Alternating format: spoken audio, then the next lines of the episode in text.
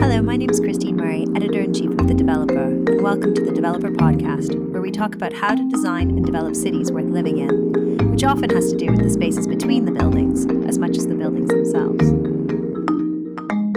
Hello and welcome to this afternoon session. Uh, we have a fireside chat with Group Chief Executive of Places for People, David Cowans. Um, it's my pleasure to be here. David is a has over 30 years experience of housing, urban regeneration, mixed tenure and mixed use development, property management and financial management, leading strategic change in large and small organizations. Um, he is a fellow of the Institute of Housing, a fellow of the Royal Society of Arts, a fellow of the Royal Institution of Chartered Surveyors, a chartered director of the Institute of Directors and has an MBA from Birmingham University. He's also an academic admission of the Academy of Urbanism and visiting fellow of Cambridge University. So, first of all, David, let me welcome you to the Festival of Place. Thank you very much. So the idea of a fireside chat is really just that for the audience. We're going to have um, a, a, conversation, um, uh, an, an, informal talk about some of the, the challenges that we see in the market, that David sees in the market, and then you're welcome to post uh, questions to us. So, um, David, I'm going to kick off uh, with just a question about what you're seeing right now um, so we've just come uh, th- through um, quite a challenging spring. We're coming, or we're in uh, a second uh, national lockdown. Um, I know that you were talking, uh, you talked to me before about all the calls you made during um, COVID to see how people were, and I think it it might just be a really um, good place to start to, to tell me about now for you, what you're seeing right now. Okay, well, we're seeing um, communities managing, um, these are hackneyed words, but they're true anyway, an unprecedented challenge to public health, to community cohesion, uh, to mental health, to just about every fabric of our society. And the way that people are handling it, it seems to be on the whole, is amazing. And it uh, gives a lie to the idea that society uh, isn't resilient because it seems to me to be exactly that. Um, and I think those of us who are involved in the creation and management of places um, should learn and are learning a lot from this particular uh, pandemic about the way in which communities are the strength of the places they, they live in. We flatter ourselves that it's design and uh, building maintenance and property management, and those things are all crucially important. But it is the spirit that people bring to their communities and their places that makes the real difference and that comes from themselves. Um, we, as you say, we did about 58,000 calls to make sure people are okay, funding. That, that's all it was. Um, and the amount of kindness and community spiritedness that one came across was um, inordinate, impressive. And for years as a group, we've always supported a good neighbourhood um, award and good neighbour award because it seems to me that um, the way people bring themselves to their membership in society is, is crucial and it's a very personal set of decisions they make. And they are massively kind is the only word I can use to describe it really. And the one thing that I'm always impressed by is that people who win Good Neighbour Awards never understand why they're being recognised. That's what makes them so special. What they do, they don't regard as different. Um, so I'm seeing that, um, as well as the things that everybody else is seeing. I'm also seeing um, um, a response from our staff that is amazing and that people are still going out doing repairs, they're still going out and managing developments, they're still on building sites. Um, we've responded really quickly with all the normal things like PPE. Um, as we go into um, a second response to the pandemic, and people I've been talking to, and everyone's a virologist these days, so I don't want to get in, into that, but most pandemics seem to have three phases. Uh, the middle one on the whole tends to be the worst, uh, but they all still have three phases. So even after we get through this one, then we've got another one. Um, so this is a long term uh, battle. It's not a, a short term thing. And the way in which we en- engage with our staff and the people whose communities we work with is critical. It will define us. How we manage this will define us both as a society as individuals and leaders, and those communities will also be defined by it. So I'm seeing a lot from this. So, when was the moment when you said, let's call 58,000 people? What was going on then, and what was the reaction? Well, I think the issue was that um, when the first lockdown happened, we weren't getting a lot of contact um, because clearly we couldn't go out, and a lot of people didn't want us to be in their homes. We've always had our own contact centre. It seemed logical to uh, ask our colleagues to be more proactive and actually ring people up and saying, How are you? And that led to a whole pile of things. People saying, Well, I can't get any groceries, to um, all sorts of support propositions. And we also have a thing called the Star Awards within the organisation. And there are numerous stories of our colleagues delivering food to people. Uh, one bunch of uh, maintenance guys decided to build a community building for a bunch of people, not so they could meet together, but, but afterwards they would have somewhere to meet. They're just story after story after story uh, of immense. Um, again, I have to use the word kindness. There's no other word for it. It might be a bit trite or um, do we live in a society where kindness is corny? I, I, I don't think so. Um, I think it's a good thing and it, uh, it ought to be celebrated. We're, for years as a group, we've um, been a sponsor. We are one of the first sponsors of the British Citizenship Award. It strikes me that there's a lot of people who want to be negative about human behaviour.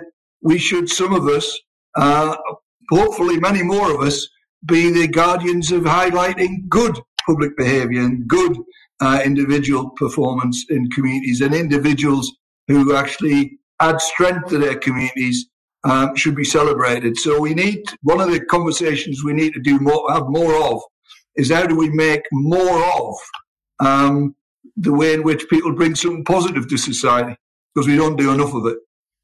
You said um, that designers and uh, maybe developers too, we flatter ourselves that it's uh, it's it's us that creates the community, but it isn't. But what what are the but what is our our role, I suppose, as uh, or the role of designers and developers and and local well, councils? I think, I think I said that the, the roles that we bring in our various professional disciplines are crucial, but they don't make the communities of themselves. Um, you could construct a fantastically well designed development with all of the infrastructure, with spectacular facilities for people, and no one might live there. Um, so it'd be possible to do that without anybody living there at all. So by definition, it must be therefore the people who occupy the uh, the buildings who are the community. It seems to me. Um, and maybe that's a provocative comment, and maybe people want to argue with that. But I would have thought it was self evident. That doesn't mean, therefore, that we would should not we should let those communities down by providing poor quality design and poor quality uh, build and poor quality ma- maintenance and management. Of course, they should all be of the highest standard, but they don't necessarily of themselves make the communities. Was my point. So um, I want to move because you've been writing recently about about climate change and about uh, that change, and we know that COVID nineteen is you know is linked to to climate change, but in many ways, I I know you've you've said, and I'm sure you. Um, you would agree that this uh, this health crisis is one of perhaps many that we will face um, going forward. So I, I guess uh, maybe just a bit about about your um, vision of the of the challenges that we need to tackle and where we are on the road to creating net zero homes, retrofitting homes, um, and the uh, and the many long list of things that we need to do to to build more resilient places. Right, Christine, you're very brave. You could have a whole conference just on this, and there are many conferences just on this. Um, for me, the debate's got to move beyond whether we should be doing something about climate change. That that ship has sailed. Let's hope it hasn't sunk but it's definitely sailed. The debate for me is all around the word how. So, um, of course, we need to do whatever we can to uh, sustain a, a, society and a world that we can live in. It's just an obvious comment. But saying that over and over and over doesn't get us anywhere. So, as a business, we had a sustainability strategy quite a long time ago. But the big issue for me is how we collaborate together to find the ways of getting to zero carbon, of dealing with reta- different heating systems, of researching material science, and all the things we need to be able to do to give an answer to the question how do we get to achieve our zero carbon and other sustainability targets within the timescales even government's talking about? Because it seems to me like a lot of people talk about that, but when you ask the question, how are we going to do that, there's a bit of a silence.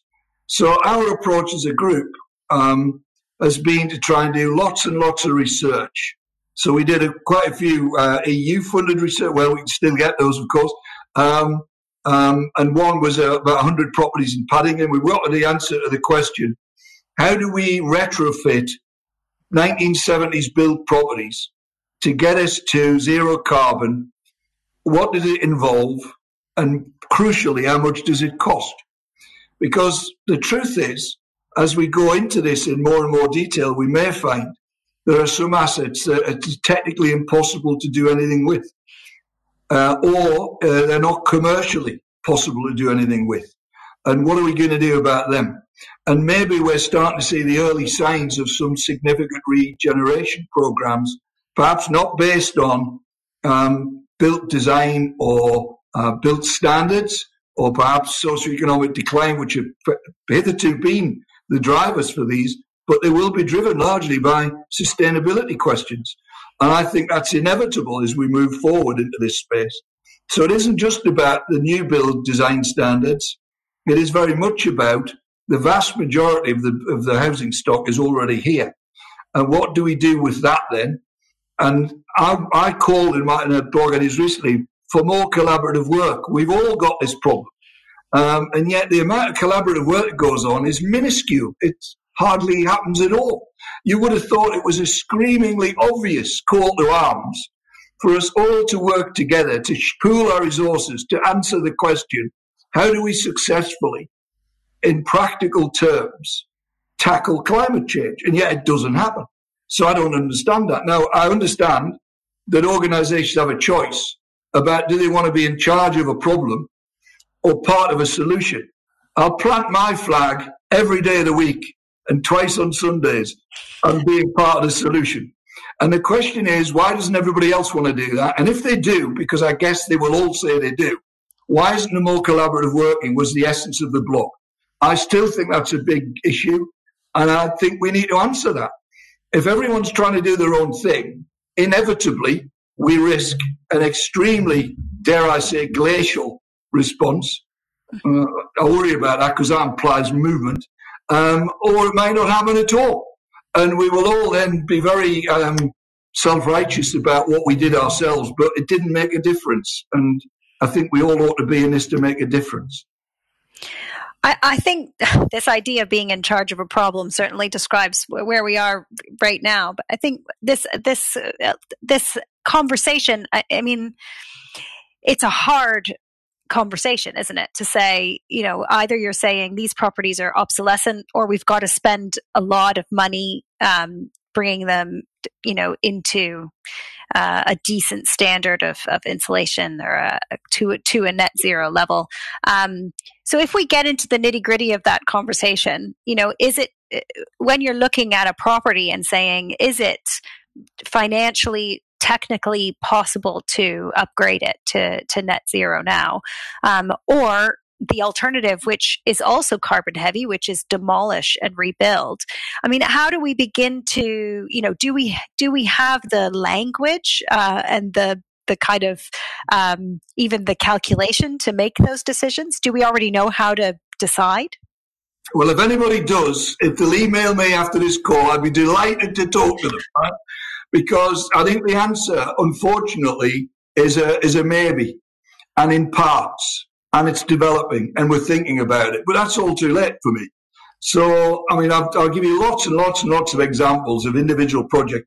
Some of them are quite small, like how does one turn a 12 bed hostel into an exemplar of every sensible means of heating, which we're doing in Norwich at the moment as part of an EU funded scheme? How does one work with a building research establishment about new forms of brick that aren't carbon heavy? because they still are yet, but there's some experimental versions. How do we move to uh, modern methods of construction at scale quickly? So everyone's doing it at one level or another. But the question isn't how do you make MMC work? It's how do you move quickly to scale because that's where you get the benefits. And um, we have some linkages with Urban Splash and Ilke and all sorts of other people who try and answer that question. But it needs to be a real call for everybody to work together. I mean, it seems to me to be an absolute screaming no brainer that we ought to be having a lot more collaborative activity. And look, I know we're in a competitive industry, but the reality is we're not competitive about climate change, surely. And also, there's enough housing requirement in this country for everybody who currently works in it to have enough work for their entire careers. So, what honestly are we competing about? Is a really interesting question. I know some of the obvious answers, um, but does it really matter? And the last issue for me is I don't know about anybody else, but I've never been a big fan of zero sum game thinking. The idea that there's only a little cake, so we all fight about who gets what share of it. Our smart move, surely for ourselves, is to work out how to make a bigger damn cake, isn't it? Isn't that the real exam question we should be setting ourselves? How do we make the cake bigger? How do we use equity instead of grant? Oh, any anything in the areas of finance, development, um, science, technology, design, the way in which places get built. Surely that's got to be the uh, the centrality of the argument. If it isn't, can somebody please tell me what it is? I want to pick up about on modern methods of construction because this question of scale comes up again and again. People who have tried it and said, look, the way that we build out sites, the way that the capital comes in, it's just not possible. But I know that um, you've been working on partnerships. Can you talk a little bit about making MMC work? Well, the, the issue for me is, and it's always been the issue, is how does one get to a modern methods of construction proposition that's commercially on a par with traditional build costs. That's always been the holy grail. Put aside the obvious issues about design and the quality of the build and the factory process, that gets a lot of attention. Moving to a situation where it's a, a commercial proposition and it doesn't sink residual land value models is really the exam question. So the work we've been doing with Ilke has been designed around that. Um, and we've been working with all sorts of other people. And frankly, I will go with whoever gets us to that answer the quickest. And I know that Homes England and others have made some equity uh, plays into MMC providers, but where is the real question about how do you get to scale the quickest? And what would be the quickest route to that? And then we all ought to plumb, go into that. The danger is that we end up with a lot of providers all fighting over my uh, famous small cake, and actually the, we never get to scale at all. And we end up with multiple, huge numbers of providers, all producing pretty good um, models, but we never get to scale. So the question has to be, how do you get to scale? That's what drives, for me, the question about MMC. Put aside all the obvious stuff about build standards and quality materials and all the rest of it. If you can't get to commercial scale, it, it doesn't happen because of that. And there are people who have established MMC propositions, even within their own businesses, who've not used them because they couldn't make, meet the commercial tests. So, I mean, I, you know, I don't know if it's is it is it is it good uh, good manners to talk about money because you have to talk about money, otherwise it just doesn't happen. And everybody really feels let down that this great idea over here never happened. Well, because nobody could make it commercially work. It seems to me. And if that's an elephant in the room, I'd be surprised. I, I, I think that is the elephant in the room when it comes to climate change, because isn't the answer to why we haven't done all of these things is because we couldn't commercially make them work? And is that what's stopping retrofit? Is that what's stopping? So, you know, how do we get, and is ESG unlocking some of that financial problem? Is that turning a corner for people? You know, is there going to be money to make these changes? Uh, not yet. And I think that where there is potentially an answer, is in collaborative working to try and find smart and commercial methodologies for delivering this. So I mentioned uh, that scheme in with 100 properties. We found out how we could do it. We know how much it costs. The next piece of work is how do you get it done for half that price? So there is an iterative process of gradually developing, learning by doing. My point is, why aren't we all doing it together? What's the point of me finding that out if somebody else down the road doesn't know that, am I supposed to keep that a secret and not let them know? I mean, what what world does that look like? Um, and it seems to me that there's some answers in that approach about learning by doing, understanding the real question. How do you get EPC two and above? Sorry, C and above, and how do you do it commercially and keep working until you get an answer. And then once you've cracked it, you then roll it out, seems to me, to have some legs in it. Equally, how do you make heat batteries work? There's a very nascent technology in heat batteries. We put 700 in in properties in Scotland to learn how it works. The reality is that it doesn't massively change people's energy behaviours, but it does allow them to afford to heat their places. So you get a different human response rather than an obvious climate change response. But we learned from that there were different things we could do. The next iteration would be more effective. That's really where I'm going with this, really. It has to be a collective exercise in gradual learning, testing in the field, and then getting to a commerciality that then allows us to do it at scale. You know, you've talked about um, bringing it to scale and you know automation and mmc there is fear i suppose um, about the construction workers. Uh, you know what what do we do if we if we do adopt these modern ways of working many of which require fewer uh, construction workers to deliver?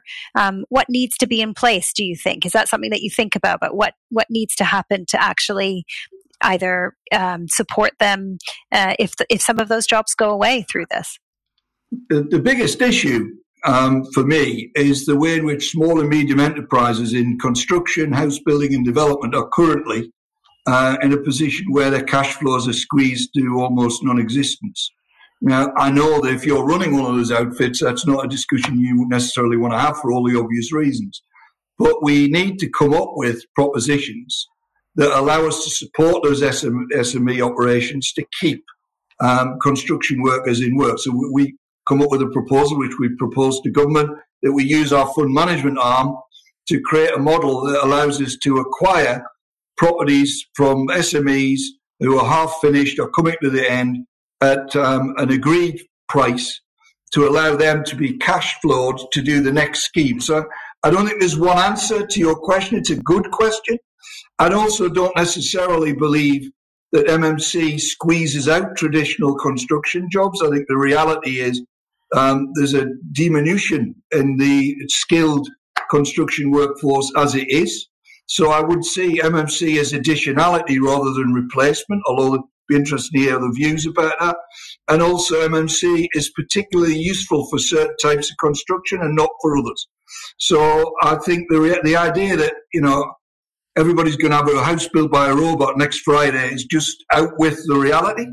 Um, the big issue for me is how does one create um, construction careers that um, are not so lumpy that every time there's a major recession, you end up with large numbers of them. Um, those people not wanting to work and have business again. Uh, if you go and you sit in the UK, the odds are high that you get in a taxi and the person driving a taxi was a construction worker. Um, so there are lots of dimensions to that question for me. And I don't see it again at the, at the risk of over, overusing the phrase, a zero sum game. Traditional construction plus MMC plus means of construction yet to be invented, such as robotic building, are all additional elements for me. Are they not replacement? And certainly one will need to support another to the point at which it gets to be commercial. I wanted to ask you about um, about the government uh, and whether you think they're providing the leadership on this that we need. Well, it depends leadership on what. Um, I think um, there are lots of things government could be doing that they're, they're not. Um, but the reality is there are many issues for that, many reasons for that. And COVID 19 has created a, an absolute um, uh, bowling down a ball down the skittle alley. It seems to me about everything. It's just thrown everything to the winds. It seems to me you often, if you, uh, uh, I don't watch the news anymore, it's not good for my mental health, but if you did, the reality is that um, you'd think there was only one issue happening in the world right now. Uh, and the reality is it's just like it was with this. And this has multiplied problems, not just added to them. So I think government is leading in areas um, and not in others. So it's got a view about planning, which is interesting. It could deal with a broader debate about planning. Some of the things they're proposing, I think, are good things, and some of them are not. Um, there's a problem in the in the UK about tenure. We're too obsessed with tenure, I think we should be more obsessed with building people houses to live in and then worrying about the tenure when we've done that is my honest view. And I think worrying about tenure at the very beginning actually can have an impact on the on the supply of individual properties, and it creates a zero sum game. Um, it just does. The, the ambition resource, then by definition, people bid against it. They don't think, "How can I do clever things outside that?" And I think we need to find ways of really getting innovation to the fore. I don't think we do enough about that. It's no secret to those who know me that I've said this for years. We're not innovative enough. We're very, very, very focused on what happens in the UK. We don't look outward enough. Um, I was a judge, a judge on the Wolfson uh, Economic Prize, and loads of Northern European ideas came out of that about how you could do things differently, how you could make land use work better, how you could extract land value to pay for infrastructure, but we don't embrace them. Equally, the way in which we create places could be significantly different. The way the housing market works is not really understood. And if you look at Northern Europe, 10% of all construction is the likes of you and I building our own home. Not the case here. Why not? Um, we don't do enough to expose ourselves to internal criticism. And we, we tend to be too focused on what happens in the UK as the benchmark. It's not the benchmark. We produce the, the smallest houses in Europe, and we demonstrably, obviously, although we are getting better, uh, not don't build enough of them. So I would focus on that myself. I'm not saying tenure isn't important. I'm saying it's not a moot point if you haven't got enough houses in the first place. I wanted to ask you about cars um, and the way that we're still designing places at the moment. It's a kind of a moment, uh, an unusual moment where we've got private ownership uh, rising, but also the sense that you know for, for reasons of air pollution and health, we want to have these kind of smaller, more compact cities. So, what are you thinking about uh, cars at the moment and how we design places uh, for cars or with cars? Well, there's a transport issue generally. It's not just cars. I mean, if you go in any major city at the moment, what you're really faced with is uh, how every second vehicle is a white van. Um, because the reality is that the, the internet shopping explosion not only has recast the future of city centres, which in my view are going to be the places where the very old and the very young live in the future with different economies to those they have today. It's also changed the way we transport things. so it isn't just about cars, it's about forms of transport generally.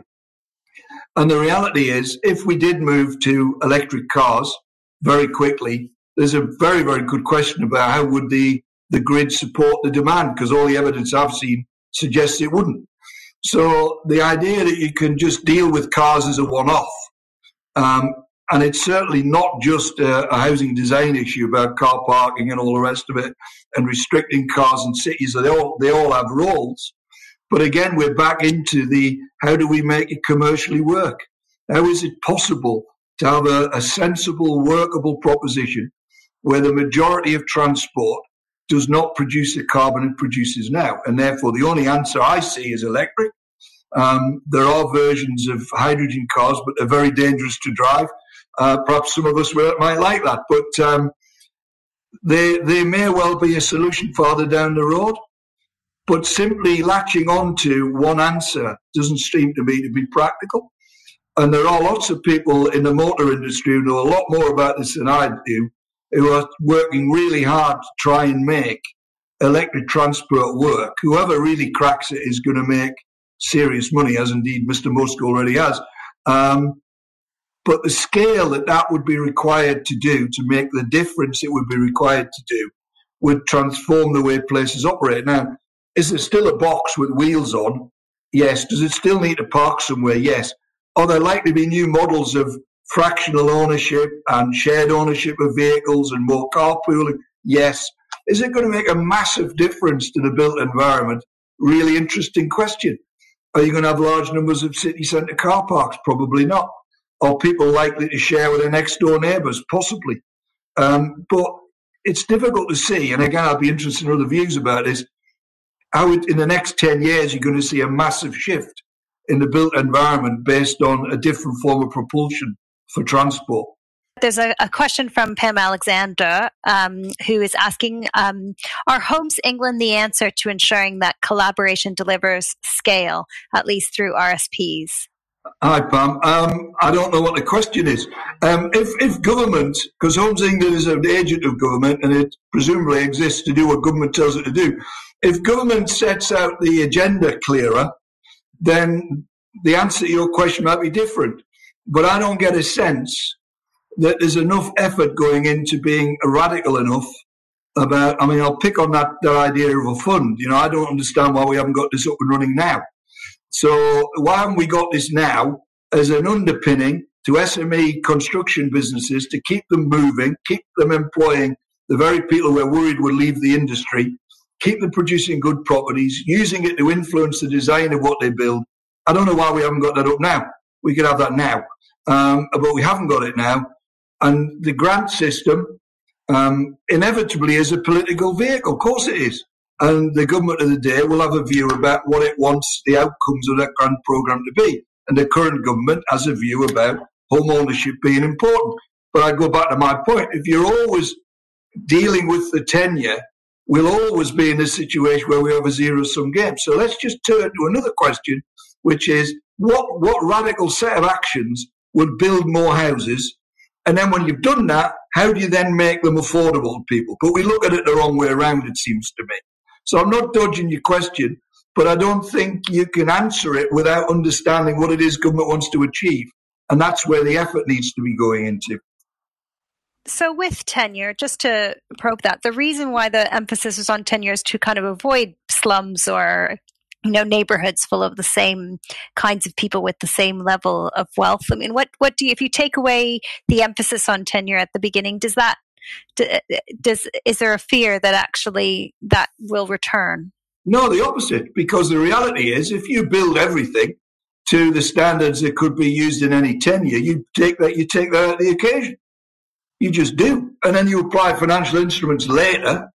So you don't have different standards for the affordable bit of the estate and the, the housing for sale bit of the estate. You treat it a bit as real estate, and then apply the means by which people access it later. And by later, I don't mean two years later. I mean as part of a process, but at the back end of it. But the emphasis has to be about how does one get to the production of the most possible good quality neighborhoods with the resources we have is the exam question for me. And I know people say, oh, well, we can't solve everything until everything's dealt with, right? And I can't remember who it was. I think it was Teddy Roosevelt. Or no, it was Truman. And this great, when he was asked what people should do to avert a crisis, he said, "Do what you can with what you've got where you are." And I think that's a really good sort of measure for us now. We should all be doing whatever we can with what we've got, rather than talking about how great it would be if everybody else was doing different things. Um, so my focus is on trying to get, and I'm not, you, you can't win with this debate because it ends up very polarized because you want more properties. People say you not you don't care about people who can't afford them. That's just not true. The reality is we'll never get to the numbers we need if we do it the way we're doing it now. Is my contention, and we never have. So we're getting better, which is great, wonderful. I'll give you a little example. If most people will show you a graph which talks about the huge growth in council housing after the Second World War. And the argument goes, if only we got up there, it would solve everything. No one says how to do that other than squillions of more resources. But the reality is, what nobody tells you is if you take another graph, which is the net additions in the housing stock, it's actually much more of an even line because after the Second World War, there were massive slum clearance programs. Hundreds of thousands of properties were being torn down across the UK. So these lines of new build were not new supply, and so understanding a bit more detail what the, the data is actually telling us is perhaps more important. There's a question here from Justin Nichols uh, from Fathom Architects. How much do you think the housing crisis is due to under occupation, and how can that be improved? It's an interesting question, isn't it? About we are an overhoused nation if you look at the statistics, but unless we're going to have some form of um, committee deciding who can live where, I don't see how that's going to be allocated, frankly. I don't say that to be facetious. I say because it's true.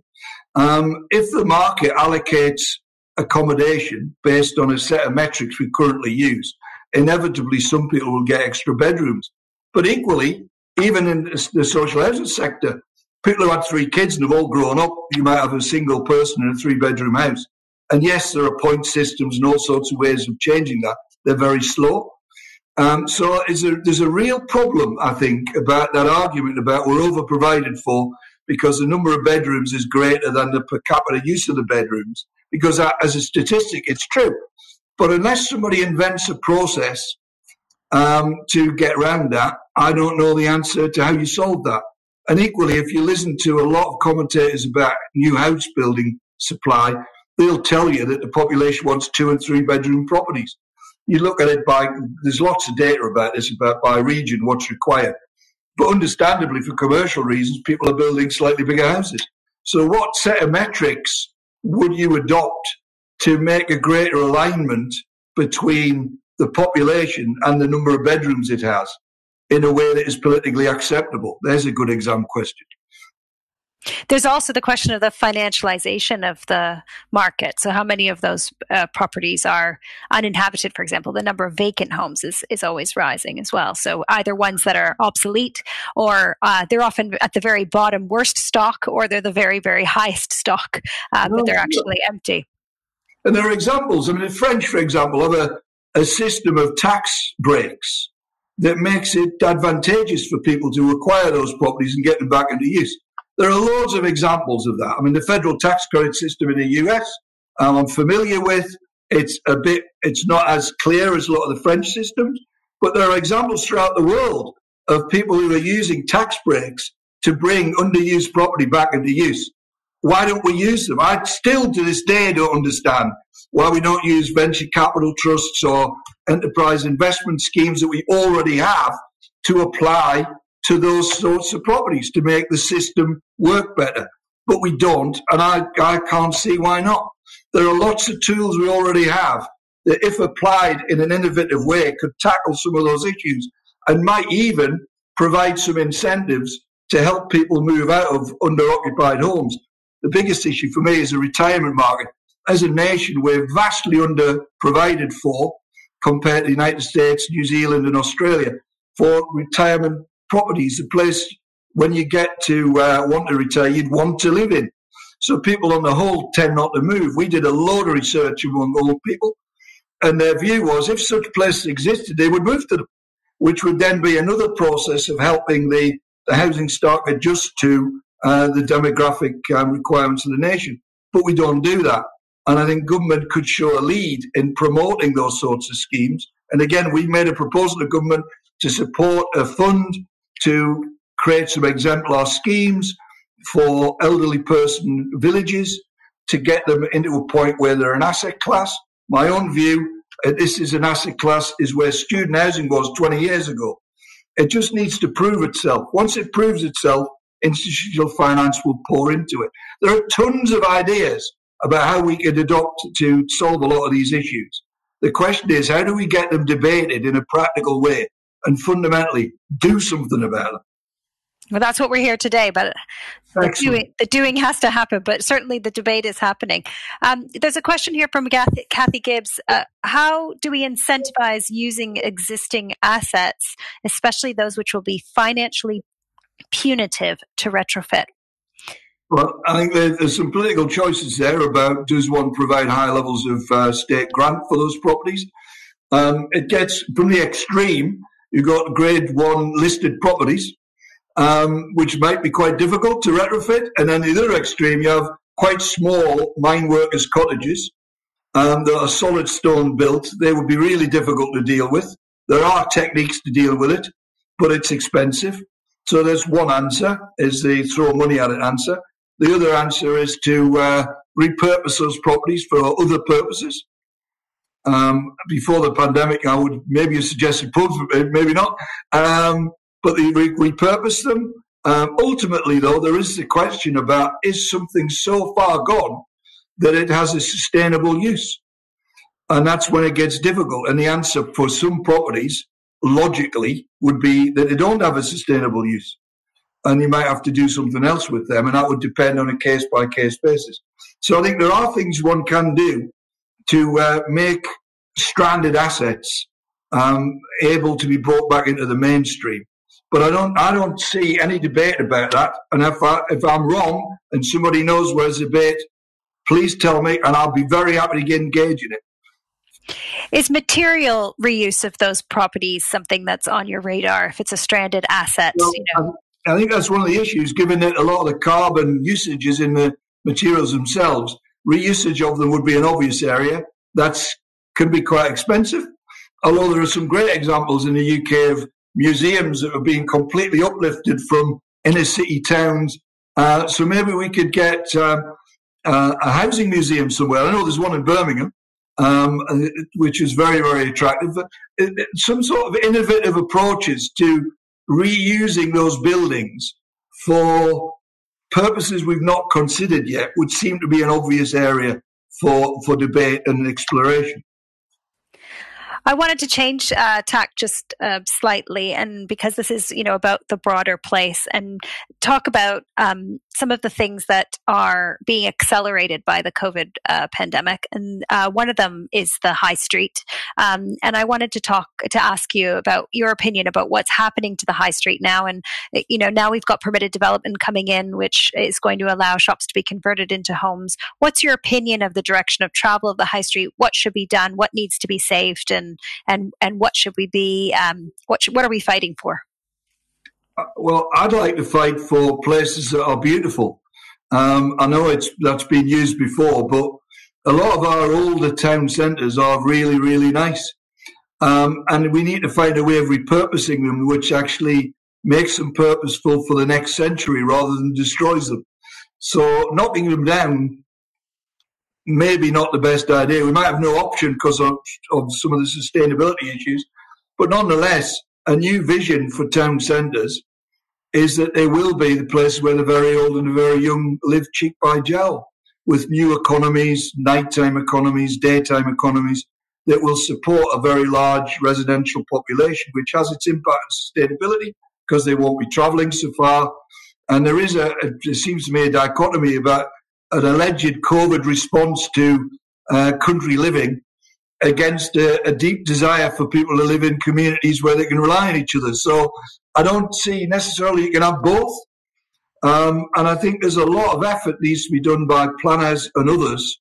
Um, as, as a group, we've always supported the Young Planner of the Year because there's a lot of creativity and a lot of um, faith I have in how young planners are going to be, play a role in these sorts of things in the future and really turn older places into places fit for the future. Most people one knows if they're very old or they're very young, like the idea of living in places where there are other people. They like the idea of living in a place where facilities are close to them. Um, and I think as a group, we've always been keen on putting infrastructure into new developments. Um, if you've already got the infrastructure there, it seems to me to be not a bigger stretch to then build around them to use the existing infrastructure rather than building new infrastructure somewhere else. Um, and the winning entry of the Wolfson Prize, if those of you who followed it, had that at its heart. How did one use existing um, neighbourhood and infrastructure, transport, and other infrastructures and build density around them? In order to make better use of them. So the future of towns is, is that for me. It's going to require new approaches to management. It's going to require the ability of businesses to manage mixed use, mixed tenure neighborhoods. Um, and I'd love to talk to people about that because, as far as I know, Place for People is the only business that does that. I'd love to meet others who are doing that because it's going to need a big shift very quickly. The ability to manage commercial and different tenure types in one overall uh, envelope is going to be a determining factor about how successful these places are going to be. And it may well be some local authorities have a role to play. I suspect the reality is it'll be a mixed provision, and we need to get on with creating that capability so we can make these new town centres work. One of the things highlighted through the um, COVID crisis was access to green space from these uh, city centres and uh, just the level of green and t- discussion of green. Um, and of course, they're linked to health and well being. Uh, certainly, there's been a lot of discussion over the last years. It's not new about trees, trees being cut down, trees being planted. Um, it's kind of come up again around HS2, but of course, there was Sheffield um, and kind of uh, a lot of talk about what happened there um, and the way that people were, were striving to it. What's your view on greenness, I guess, uh, well, the, the importance of greenness? And I'm, I'm, you know, when you're talking about the beauty of town centers, I'm thinking of places like Bolton Town Center, which has, you know, a fantastic town hall and a library. It's got a lot of very um, shops that are in, in pretty, um, tough shape at the moment, but certainly the bones of it are very beautiful, but not particularly green in the terms of leafy. Um, so, so what are your thinking around uh, around blue and green infrastructure? Well, some of the most attractive places in the UK are, are like that because of decisions made by our predecessors who determined they would leave the place better than they found it. So I happened to be in Harrogate um, at a weekend. Well, we can still move about. That place um, had virtually the entire town centre endowed as a park. There are parks in London and most major cities that were endowed. Um, we have a big development in Gilston Park in Hertfordshire. We take through the planning system.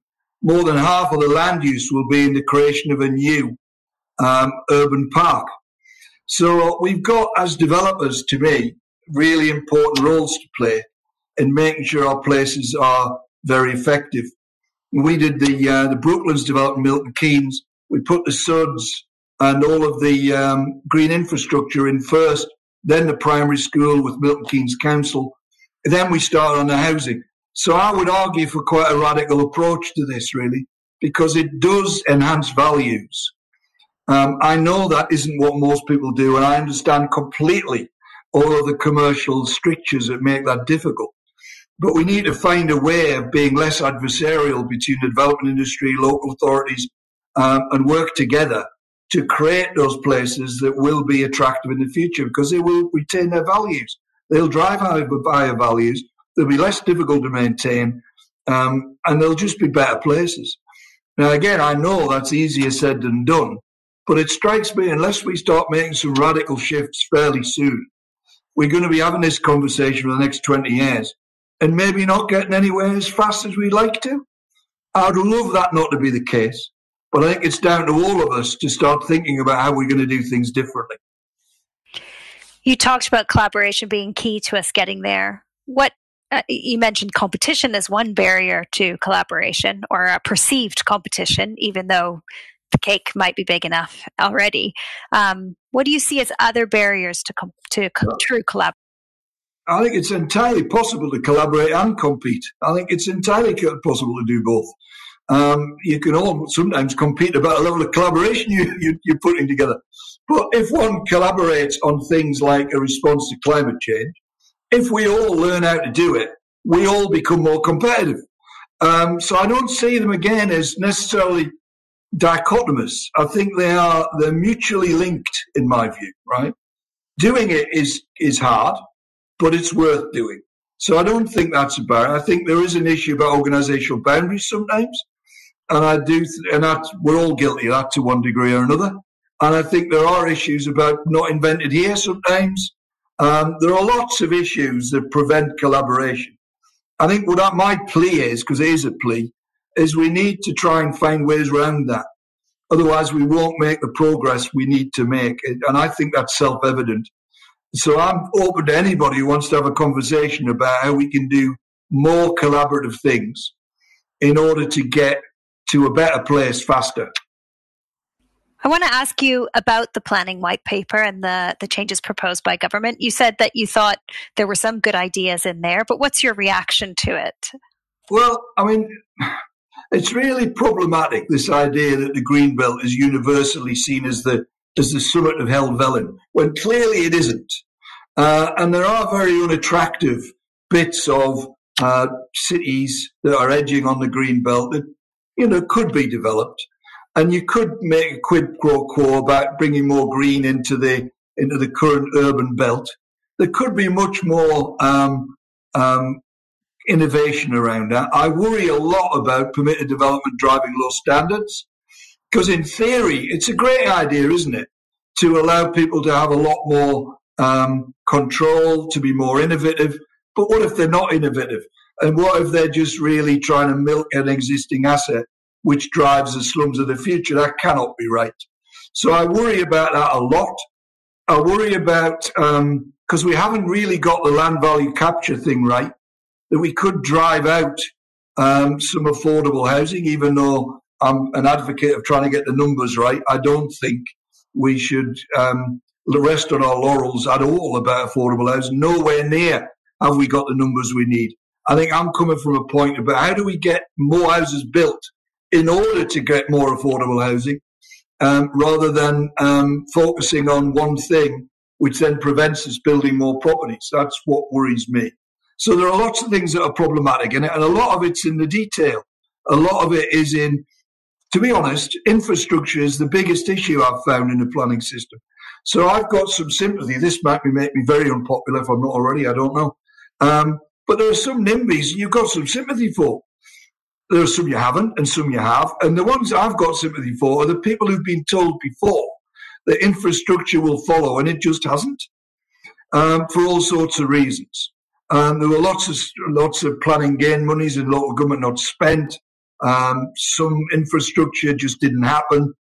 Should we hypothecate planning gain in that locality? There's a whole bunch of things that we need to do to give some faith to those local communities. When we say their services won't be swamped, we mean it. And they can see that we mean it.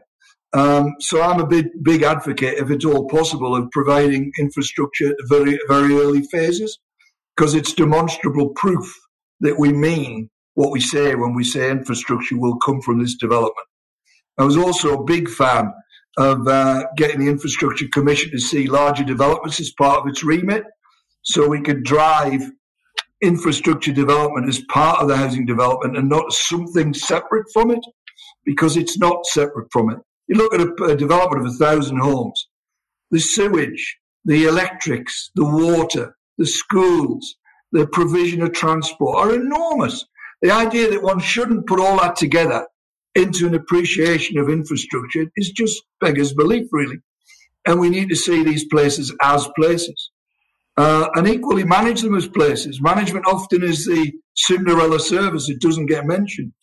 Um, and I've been a, a passionate believer in creating capability across tenures to be able to manage whole places because why should someone who lives in a particular block or a particular street have to talk to five or six different organizations about the management of that place? It just doesn't make any sense. And unsurprisingly, you get NIMBYs who quote that as well they say, well, it'll be a mess. And, and maybe they've got a point.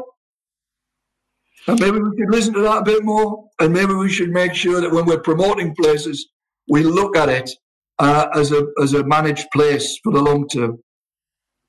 Do you think the current proposals in the planning system uh, have enough nuance then to be able to say if you're zoning places for development or for protection is uh, you know is and then on the other hand having permitted development where the infrastructure hasn't been worked out if you're taking I, I, I think it's not nuanced and to be honest I see this as a continuing debate and we need to be working closely uh, with government and all sorts of other people to make this work. Um, I think zoning or looking at particular types of uh, area and not seeing Greenbelt is sacrosanct simply because that was an interesting area for discussion. Because I can take it off a dozen places that are allegedly on the edge of town centres in the Greenbelt. Nobody's going to do anything in there, you know, abandoned pig farms, all this sort of stuff. That is clearly nonsensical. And equally, it's nonsensical that you then drive the use of playing fields for development in the urban core that doesn't make a lot of sense either. So having some nuance in there and some practical examples and frankly, a less adversarial relationship of everyone involved to get to um, what, what I call ruthless pragmatism um, might be a good step forward.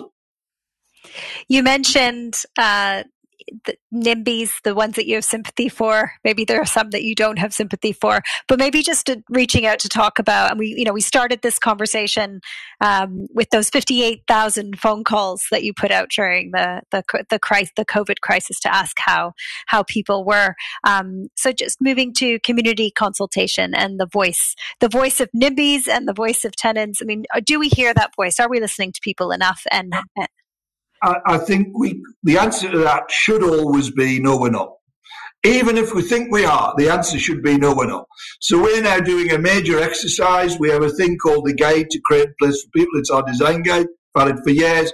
We're doing a major exercise with 4,000 households throughout the UK about what they really felt about a place, what they really valued in it, what do they value in their home, what do they think about a home, uh, and we fed that into our d- design guide. We're doing a lot of work with existing residents about what works for them, what doesn't. A lot of examples from our operational activities. So, uh, being a house builder and a property owner, we get a lot of data from all sorts of operations. And more importantly, some of these things are over 20 years. So, we can point to data about how a place is managed and survived over 20 years everything from material usage, maintenance costs, levels of antisocial behavior.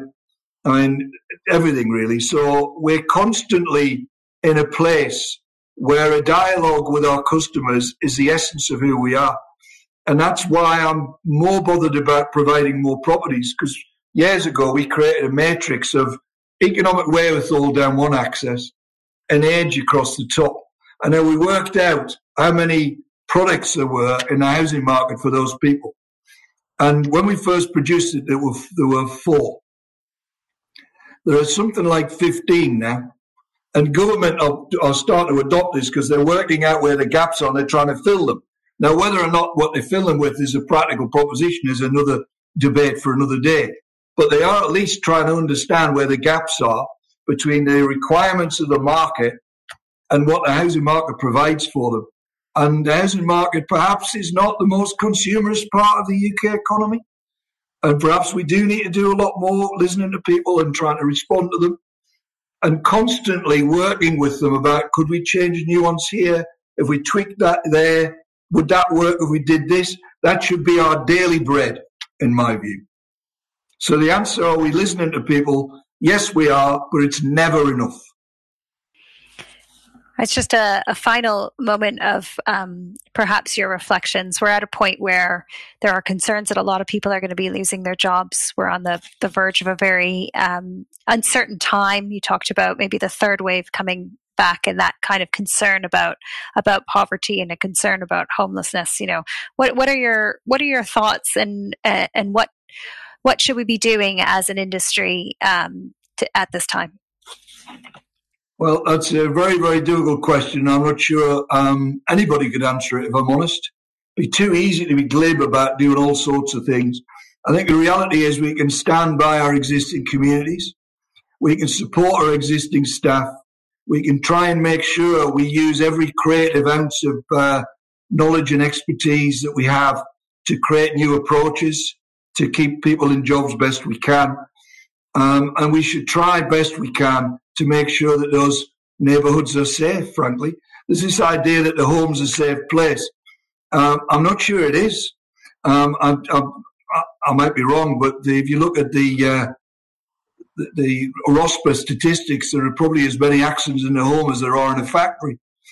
And equally, if you're involved in domestic violence, the home's not a place, safe place for you. And if you're a young child involved in that, it's not a safe place for you either. And the strength of communities supersedes all that for me. And we need to be working very closely with our existing communities, our existing staff, and more importantly, perhaps even than that, with each other to find new spirit of collaboration and a new spirit of dumping adversarial approaches in order to help us all get through this because it's going to be and already has been a tough ride on that note, I really want to thank you for your frank conversation, being really open with us today, and, and really kind of sharing um, some of your thoughts about what has been a really interesting and wide ranging discussion. Thank you very, very much, David Cowans. Thank you very much. Goodbye. Bye now.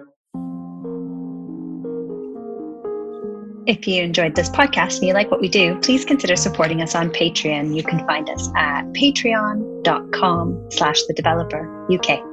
Thanks a lot.